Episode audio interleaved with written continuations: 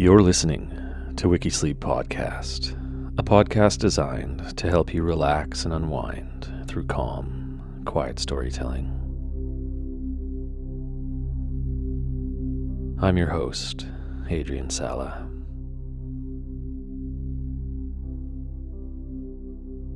You can find Wikisleep on Facebook, Instagram, or your favorite podcast platform, or by visiting wikisleeppodcast.com.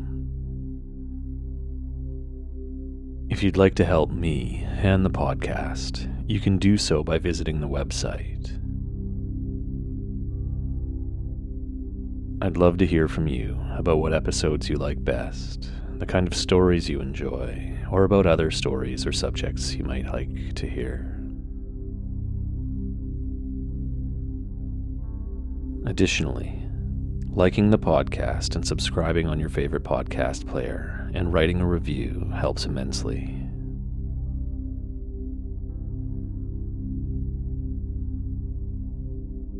As we begin today, let's find our focus by doing a bit of deep breathing.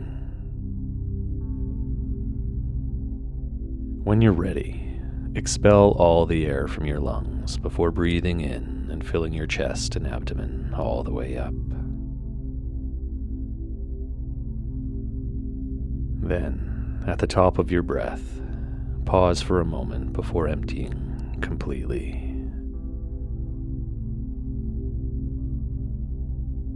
Doing this slowly and with intention can help calm your mind and soothe your parasympathetic system, reducing anxiety and helping you find focus.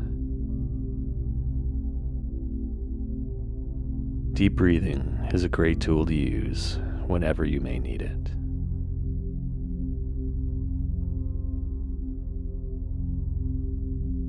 Today's story Tom Petty.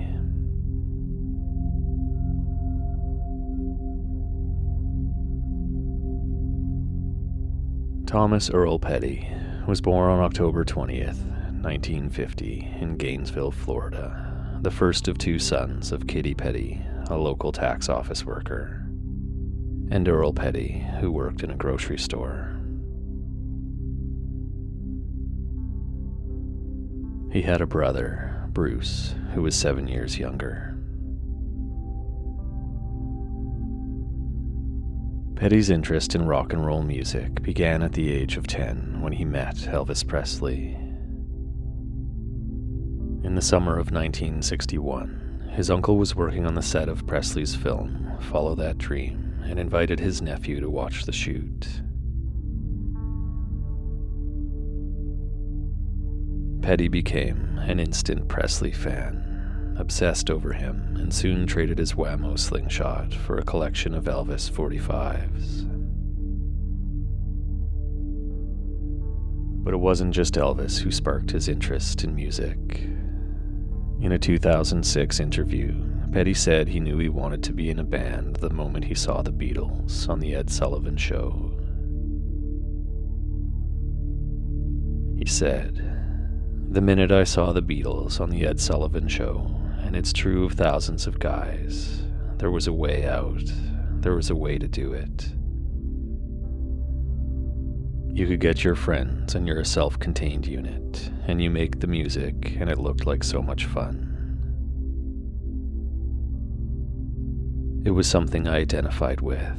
I had never been hugely into sports. I had been a big fan of Elvis. But I really saw in the Beatles that here's something I could do. I knew I could do it.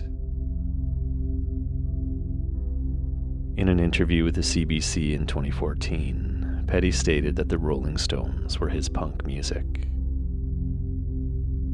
He credited the group with inspiring him by demonstrating that he and musicians like him could make it in rock and roll.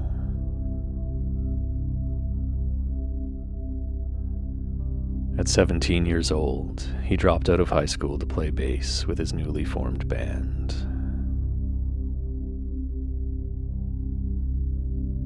As a young man, Petty worked briefly on the grounds crew of the University of Florida, but never attended as a student. He also worked for a time as a grave digger. Growing up, Petty had a difficult relationship with his father. According to him, his father found it difficult to accept that Petty was a mild mannered kid who was interested in the arts and subjected him to verbal and physical abuse on a regular basis. Petty has described his father as a wild, gambling drinker guy. However, he was close to his mother and remained close to his younger brother.